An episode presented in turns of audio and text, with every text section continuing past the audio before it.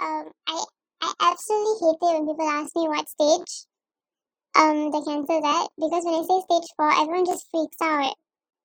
And and then it becomes me trying to comfort them in a way. It's like, oh no, but don't worry, it's not, it's not, it's okay, it's under control. Because and I don't blame them, you know. It's it's like what they see on on on TV, right? When when it's stage four cancer, it's like, oh my god, it's the end of the world. But it's not true.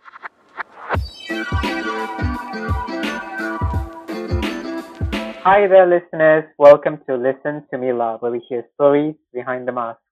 This is Kay, And this is Kath.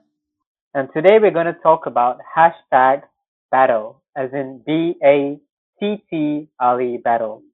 So we're just going to start something light first. So a quarter of 2021 has passed. How has your life been, Kath? Um, honestly, I thought it would be the same as 2020, but honestly, I think I've gotten a bit busier. Yeah, I, I didn't expect that. Just became like tons of work for you. What about you? Uh, for me, what about you, Kisaman? uh, for me, right, I I'd say I'm trying out new stuff like like I made KFC at home, as in Korean fried chicken. Korean fried chicken, Oh, okay, oh, oh, oh, okay. not that KFC, and it was it was awesome. And I pierced my ears today because I wanted to do it. Wow. Yeah, yeah, but I was just too nervous, and I'm just listening to random songs like on Spotify, on, on Spotify lah, and I totally love them lah. So talking about songs, right? Today our theme is like battle lah, which instantly reminds me of a song by Jordin Sparks, you know, the Battlefield. Uh, that was a really good song. So, what pops into your brain when we talk about the word battle cat? Um, for me, I immediately think of soldiers in war. Ooh, It's conventional, but yeah. the simple battle lah. The game is battle lah. Mm-hmm. basically lah. All right. So without further ado, we're just gonna call in the voice for today. Hello, the voice. Hi, Hi, how are you? I'm good. I'm good. Awesome. So I- I'm just a bit curious. Why did you choose hashtag battle for today? Um, well, I'm today basically I'm gonna be talking about my mom's battle with cancer and how it kind of affected me as a as a loved one. Yeah. Okay, why do you decide to talk about um you know like your the experience that your mom had with cancer in this platform particularly? Why do you want to share it with everyone? I guess um I kind of thought about what I would need at the time when my mom was first diagnosed. And I, I, could, I didn't have anybody that could relate to me. I didn't have anybody that I could really talk to outside of my family that was already suffering. Um, so yeah, as cheesy as this sounds, I, I hope that, you know, if someone's going through a similar situation, they can hear this and they can kind of relate in a way so they don't feel like they're alone. Okay. Um so the voice, if you don't mind me asking, how how did you come to find out about your uh, mom's diagnosis? Okay, so uh, basically everything kind of started in 2019. My mom was previously diagnosed with rheumatoid arthritis, which meant that she was kind of regularly in pain. It, pain wasn't like a very new thing. So uh, one day she hit her head against something, and then there was a bump. As you know, that happens, right? It was swollen. But weirdly enough, that bump lasted for a few months, and she would always tell me, she'd be like, "Hey, you know, this bump is still here. I'm not sure why." And I would always tell her, "You know, I think should get it checked. That's strange." But nobody ever took it seriously. And then in December of 2019, uh, she started having back pain. And this back pain was also something that was like that was something that could have directly caused it because uh, she carried my three-year-old niece, and three-year-olds are pretty heavy, right? So she carried my niece, and she carried my niece, and um, you know, it was like concluded that maybe it was like some sort of muscle pain because of that. But it lasts, and you know, muscle pains can last quite a bit. So um, one day you know, she was talking about the lump on her head again, and then my cousin, who's a doctor, suggested that she get a um a CT scan. So she went and got a CT scan done. Then they noticed that it was a a tumor lah, basically. And then uh, they had to send it for a biopsy, and then it came back, and uh, we found out that she was diagnosed with stage four lung cancer. So yeah, that's how it all um went down. How I personally found out though was also quite um not so pleasant. I that week I actually went to Johor to surprise my boyfriend for his birthday, and Mm. um this is while we were waiting on the results. And uh, I, I remember this very clearly. It feels like it just happened actually, but it also kind of feels like a lifetime ago in a weird way. But uh, I remember that just as I was surprising him at his party, um, like I was actually like hugging him. Like I could just saw him, and uh, my phone was vibrating in my pocket. But because you know all his friends were there, I didn't, I didn't look at it. So after about fifteen minutes, you know, surprise, surprise, and then I looked at my phone, and my sister said, um, "Call me back. It's urgent." So I went away to the bathroom, and then she broke the news to me. Um, cried a bit for about 15 minutes, wiped my tears, and went back to the table like nothing happened. And kind of had to be that way until the party was over. yeah, that was quite awful. Holy shit. yeah, Does your boyfriend know like immediately I after the yeah, so I I think it was all a lot to handle. So I think I kept it to myself for about half an hour. Uh-huh.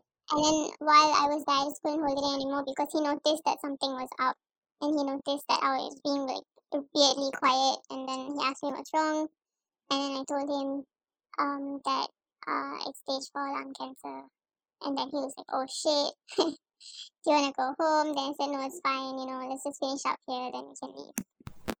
And I went back and cried like a baby. yeah. But it surely troubled you the whole night, right?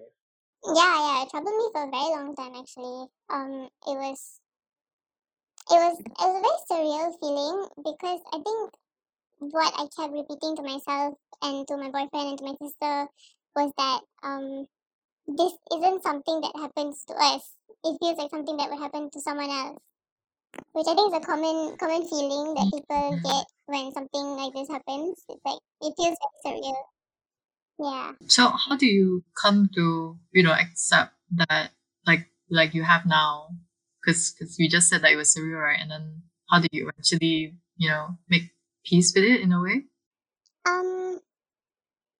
Well, that took a minute. I think. I, I think if I'm being honest, I guess like I'm not even now. I, I'm not. Maybe I'm not fully at peace with it. Sometimes it still feels surreal. Sometimes you know going to hospitals and knowing exactly where the chemo department is feels very surreal. Um, it feels sometimes it feels like I'm like in a dream. You know, I'm just walking and like it's it's just very strange. And sometimes it gets very overwhelming. But um, I think when you have no choice but to accept something and move on, you have to. Because like I, I was not in a position where I could kind of lose it. I wasn't in a position where I could just break down and not function because my mom needed me, right? So my family needed me and I had to step up. Did you did you stop everything what you're doing in that moment? As in, stop going to school or like stop your work? Basically, halted everything. Um, so at that point in time, I was actually on a sem break. So, oh wait a second. Well, oh actually I wasn't. I was actually like in the middle of uni. It was like yeah, it was the beginning of the semester, so I was relatively free at that point. And then I think um the whole COVID situation happened, Mm-hmm. so I didn't have classes for a while. For about two weeks, I didn't have classes. Uh, that's when I was following my parents to the hospitals to see doctors, uh, things like that. So, and I'm, I'm very, I'm very, very, very blessed to have a very supportive family. So they were there, they were around to help out a lot. So there was no need for me to kind of take a break from studying, nothing like that.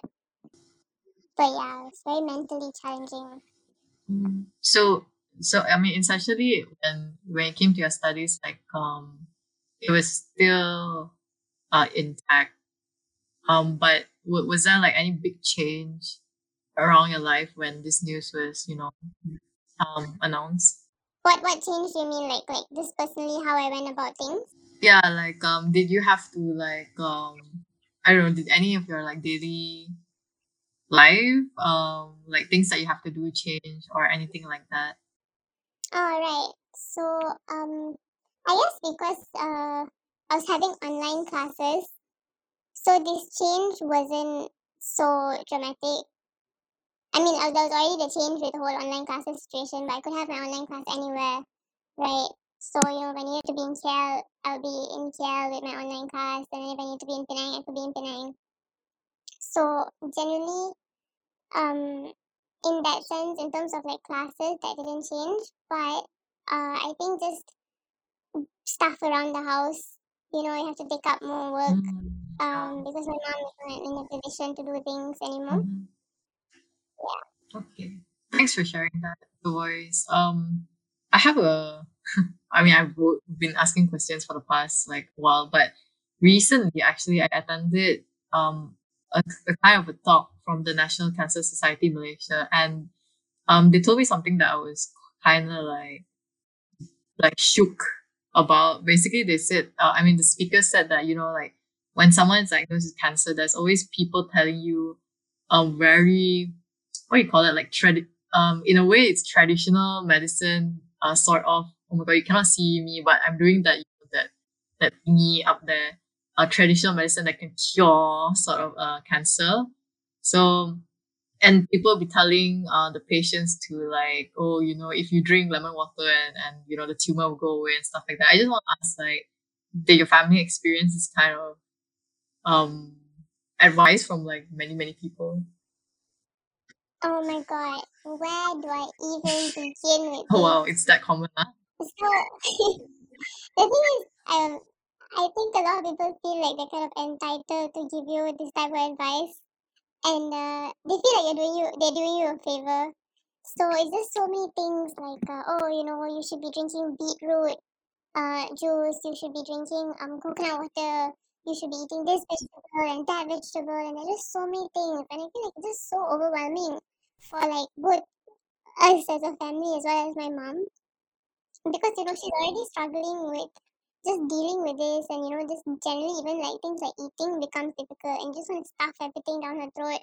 Everyone keeps saying this and that and everybody has an opinion you know like in the beginning of um of the whole treatment process when you're trying to find out like you know the best treatment options and which doctor to go to. I've had uncles and aunties ask my dad why are you wasting time? Um and that was not fair for him at all What? yeah people have asked him why are you wasting time why aren't you starting the treatment? But like it Oh, wasn't because like we were just sitting around and just letting the cancer spread more. It was you know we had to go through like these steps and this process to ti- kind of find out what is the best solution rather than just simply go for any treatment right and to any doctor. Yeah so i guess this whole experience has taught me that every a lot of people give you a lot of unsolicited, unsolicited advice. Um and obviously intentions are good. There never any bad intentions. Nobody does it like you know to be mean or anything like that. They don't know any better. Um but you kind of have to learn to tune that out lah. And you know once it gets too much you also have to kind of put your foot down and tell people to back off. Yeah. It's tough Uh, basically, I do have friends whose relatives were having cancer. Like the way they express themselves is that the ones that taking care of the cancer patients also are they, they seem tired lah with dealing how people react and other people react. I have a friend whose whose father is having cancer, but then he he he he, he cannot tahan lah with the way how people are giving advice to his father lah. They all like instead of helping his father, like they were giving like advice like, oh, cancer can be prevented at an earlier stage, or like you should have taken care of your oh eating god. habits, your diets, and everything. yeah that sounds awful Yeah, yeah, yeah. Yeah, so like I think um even for my mom, um I I absolutely hate it when people ask me what stage um the cancer's that because when I say stage four, everyone just freaks out. And and then it becomes me trying to comfort them in a way. It's like, oh no, but don't worry, it's not, it's not, it's okay, it's under control. Because and I don't blame them, you know. It's it's like what they see on on on TV, right? When when it's stage four cancer, it's like, oh my god, it's the end of the world. But it's not true. The stages are just, you know, how you should go about your treatment. Mhm. That's that it, the- it you know, it's not it's not as big of a deal as it was as it once was. Of course, it's like you know, it'd be, it'd be great if it was stage one instead of stage four, but it's not, and it's fine. And we're handling it. It's under control, so there's no need for you to give that reaction every time I I say it. You know. And it's so weird how like you have to comfort them. Yeah. Everyone's like, uh, you know, like once I was in the hospital and somebody asked, like, uh, you know, what, what cancer and stuff, and then I, I said, lah, like, uh, uh, lung cancer. Then they're like, what stage? And I was like, stage four. Then they're like, oh, why did you detect it so late? And I'm like, wow, I, I wish I could go back in time and undo it, but like, you know, that's not possible. So this is not really helping. It, It is difficult because my mom was already diagnosed with arthritis. So the pain wasn't something that was new in, connected to other things. And okay, sure, if that lump on her head and we had done something earlier, it was still it had still already spread to the skull. You know, so it wouldn't have made much of a difference even if we had gone earlier for the lump on her head. So yeah, it's just very frustrating when people people say these things as though there's anything I can do about it at this point in time. Yeah, basically a lot of people are still uneducated about this kind of situation, you know. So for them, it's what they see on like social me- and medias in general lah. If they saw on TV means uh, oh cancer is like the end, you know, or the the last Yeah. breath of life or those kind of misconceptions. And and obviously you try to console them, that's one thing. But the way they, they could view you is that, oh, this girl is quite strong in handling this kind of truth and this kind of reality, you Yeah, know. it's very true. Um, I hate to be like this person to bring up quotes and stuff, but I think when you relate to something, like you kind of hold on to it. So I saw this quote, which I was like, oh my god, is this so true? It um, it was uh, just because I carry it well doesn't mean it's not heavy. So I feel like a lot of people do think that I'm handling it well, and because I kind of resort to humor Yeah. to kind of uh, handle this whole thing. I make this really shitty, dark jokes about it. But that's the way I cope. And uh, I feel because of that, people think like, oh, you know, she's handling it well, she's okay. And I don't blame them for thinking that, you know, but um, more often than not, when I'm making these jokes, I'm actually like really struggling.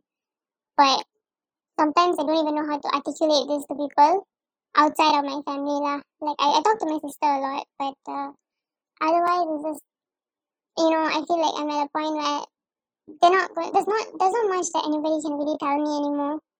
There's not much that they could say, so I kind of just keep things to myself otherwise. Um.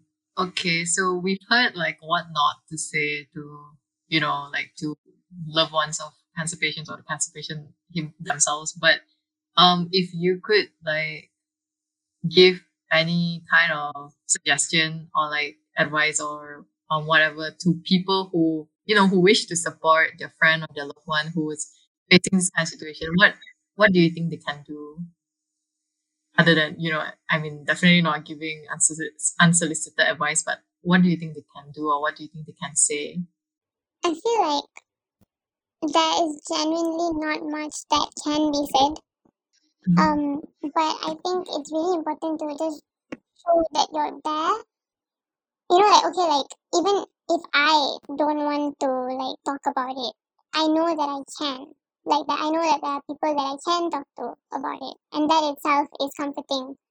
So I feel like if anybody wants to, like, I think my best advice for anybody would be just be there, be supportive, and for love of God, don't be negative about it at all.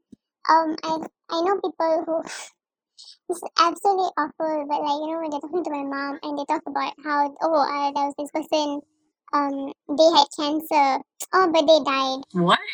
That's not necessary to mention.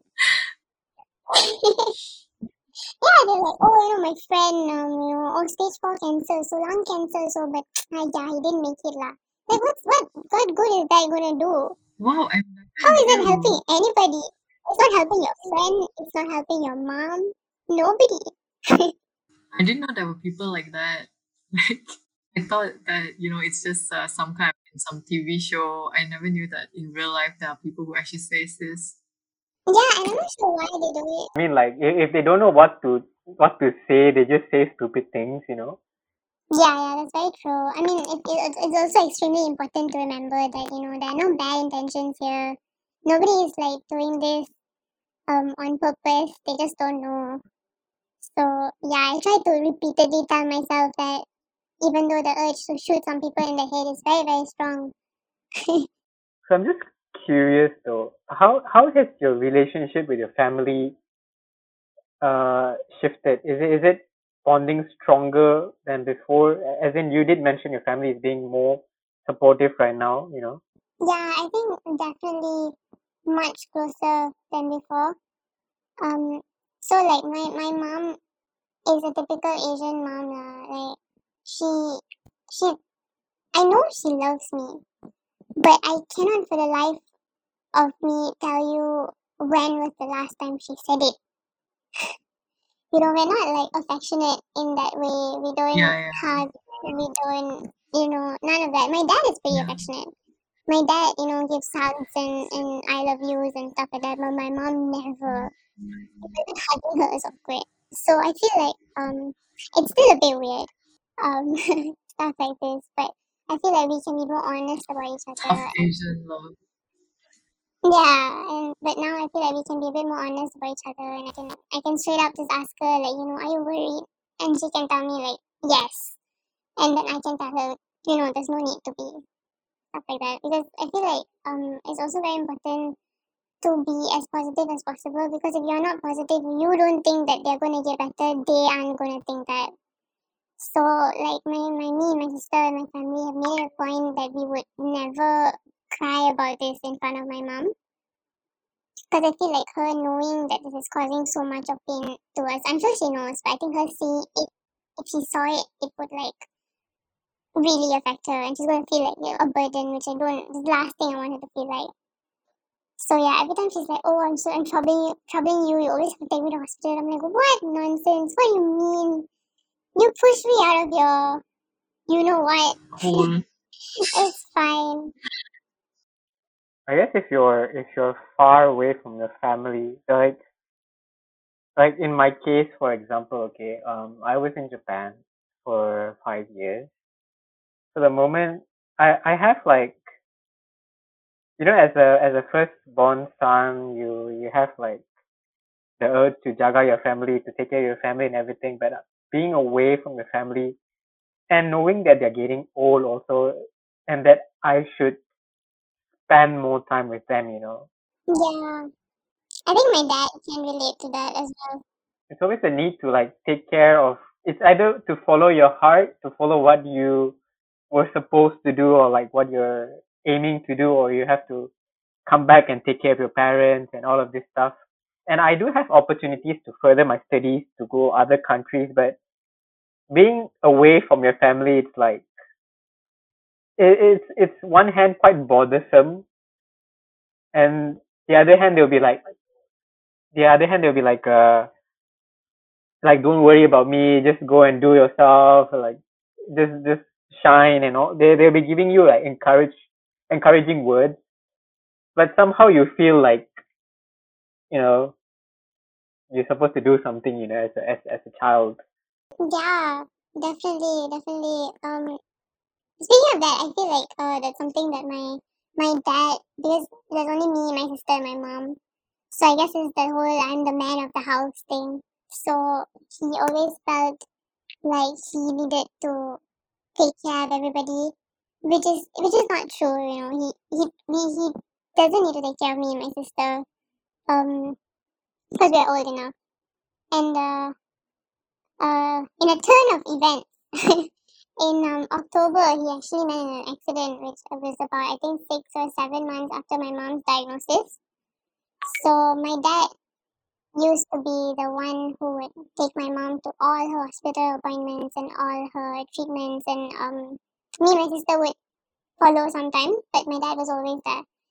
And uh, this is mainly because my mom needs my dad around. Like she really depends on him, and when he's there, she kind of feels that she can just let go and just focus on her treatment.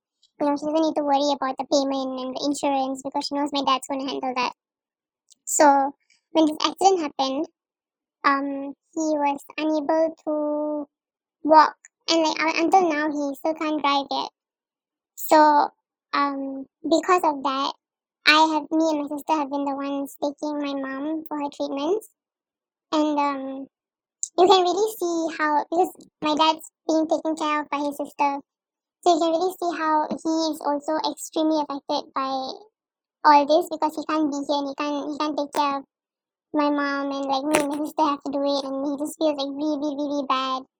Um, and because of that, um, Asian parents being Asian parents, they don't have a a, a like a proper way to kind of let this out. So my sister and I used to kind of uh, get scolding for like every tiny thing. You know, when there's something about my mom, that's I forget to ask the doctor a simple question, my dad would go berserk. And vice versa with my dad. Let's I was with my dad for his appointment and uh, we forget to ask something, my mom would lose it because they can't be there for each other. It's quite shit, but you know, um, that that's how it's been, I guess. It's so it's so interesting how you actually understood that though. Like um like you knew why they were angry. I feel like that's like really good like reflection on your part and your sister's part, honestly. Sometimes like, people don't understand the meaning behind all of this, you know. Yeah, thanks. Because they noticed that they were getting extremely worked up about it. Um, Mm. and uh, we were just sitting down, me and my sister sitting down, and we're like, why is this happening?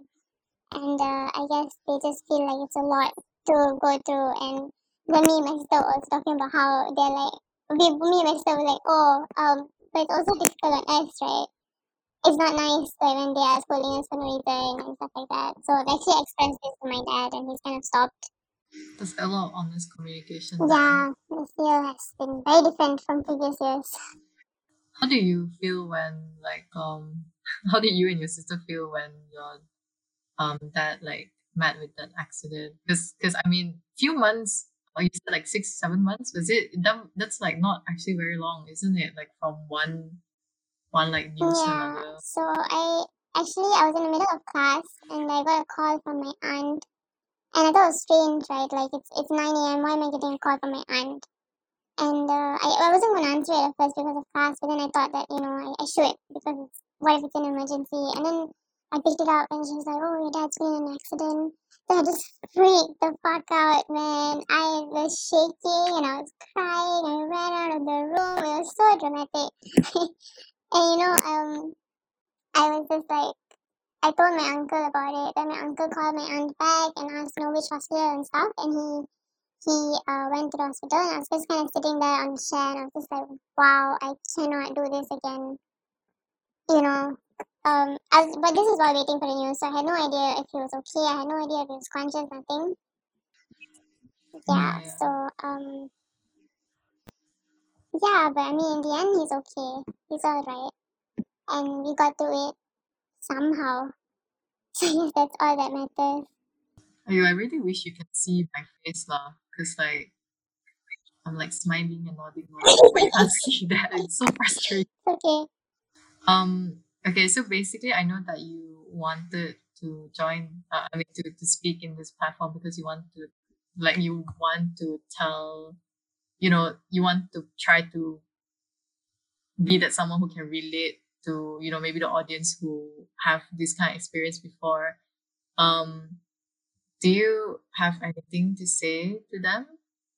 I guess. Oh, this is tough, really. I mean, I came on this show for this, and then now I can't think of what to say. Um, I think truly there's there's not there's not nothing much that I could say that could really make whoever's listening to this feel better. But I just hope that like you know that uh, this you know good, times will come you just you can't you can't lose hope. You can't just give up. You can't do that because uh, you never know, right? Like things will get better. You just have to believe that things will get better, and it will. So yeah. Um, in terms of like, if anybody's having trouble coping, I wish I had better advice. But really, when you have no choice but to cope, you will be able to cope. you will somehow figure it out. So, you know, don't lose hope. Uh, don't give up. Yeah, it's tough. It's a tough world we live in, but you know, you'll get through it lah. You'll get better. True lah. I mean, I mean, there there there is no such thing as a guidebook to cope. You know, you you are going Right. through it. You know, you are for every single with your journey with this kind of things. All you know, you're you're learning along the way of how what what's best for you, what's best for your Mhm. family. You know, all of these things. Everyone's experience is also different, right? Like, um, I think that's also why that we can't really give advice in a way to anyone. Yeah, yeah. Everyone's experience is extremely different. Even like someone whose parent also has lung cancer, stage four, it could be extremely different for them because I'm ex- I'm very very lucky to have the support of my extended family. Not everybody has that. Some people have to you know quit school to stay back and take care of them. I'm also very lucky that you know we're financially stable, so we can afford treatment, good treatment, and good doctors and things like that. But you know, um, some people may not be able to afford that as well. So it's very, very different for many people. So there's really no way. I mean, yeah, I guess you know you're not gonna find someone who can 100% relate with you. But I hope this is close enough. I mean, all you can do is just to share your story, right?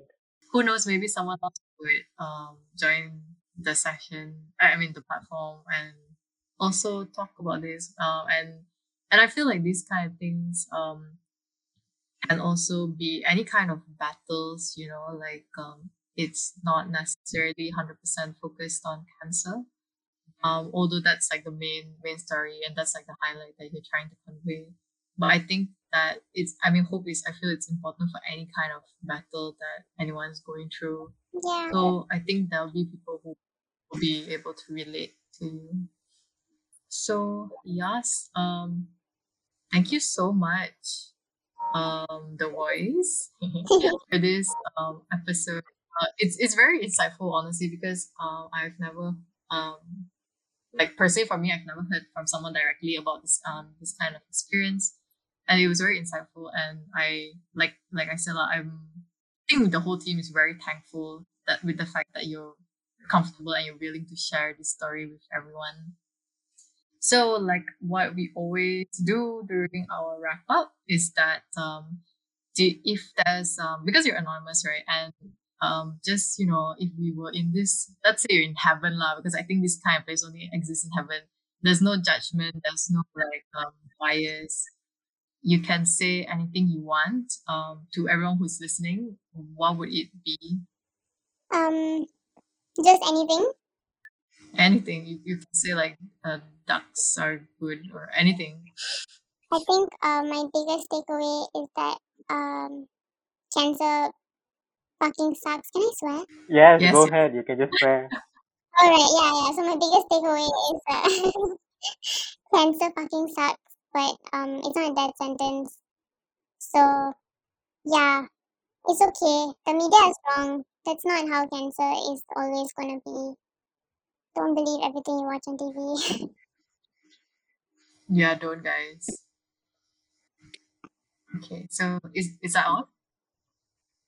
oh, also I feel like um, this is also necessary, but like a big um, if anybody knows um anyone who was recently diagnosed and like uh, doesn't know what to do, uh, I've heard that National Cancer Society Malaysia offers great advice for free. So please feel free to contact them should you need any help. Even counseling, um, even for caregivers, uh, yeah, do reach out to National Cancer Society Malaysia. They do some great stuff. Okay, that's great because I was just about to ask you to give like some shout outs to any organizations or any like, initiatives that you wish that might um, relate to, to your story. And so yours is National Cancer Society Malaysia, NCMS.